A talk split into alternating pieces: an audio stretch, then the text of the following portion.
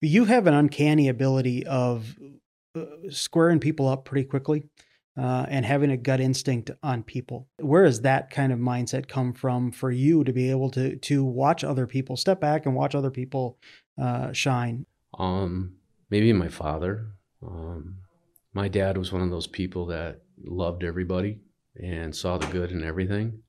Um, always had a smile on his face, no matter how tough things got. He was always um, had a lot of faith, um, and just a real kind, caring person. And I have to say that I didn't take after that when I was young. I was kind of an arrogant little shit.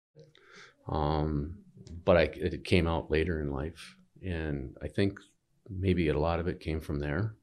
But I'm really I'm not sure.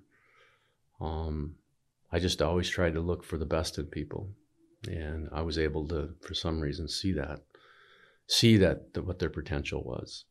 And I think a lot of it comes with giving, let, giving people a chance to shine. You know, not control them, not tell them what to do all the time. You know, some people you do, you have to really help them a lot at the beginning, but then all of a sudden, when you give them that opportunity to do it on their own. You either see it click or you see you don't see it click. Um, but most people do, especially if you give them the right guidance and the right stuff.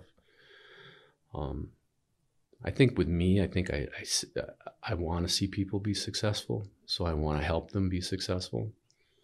And I see that a lot, and especially people that have had a tough time um, and aren't the rock star from the very beginning that walk in the door you know, I'd love to get a lot more rock stars that walk in the door. We all would, but um, I just, I don't really know where that comes from.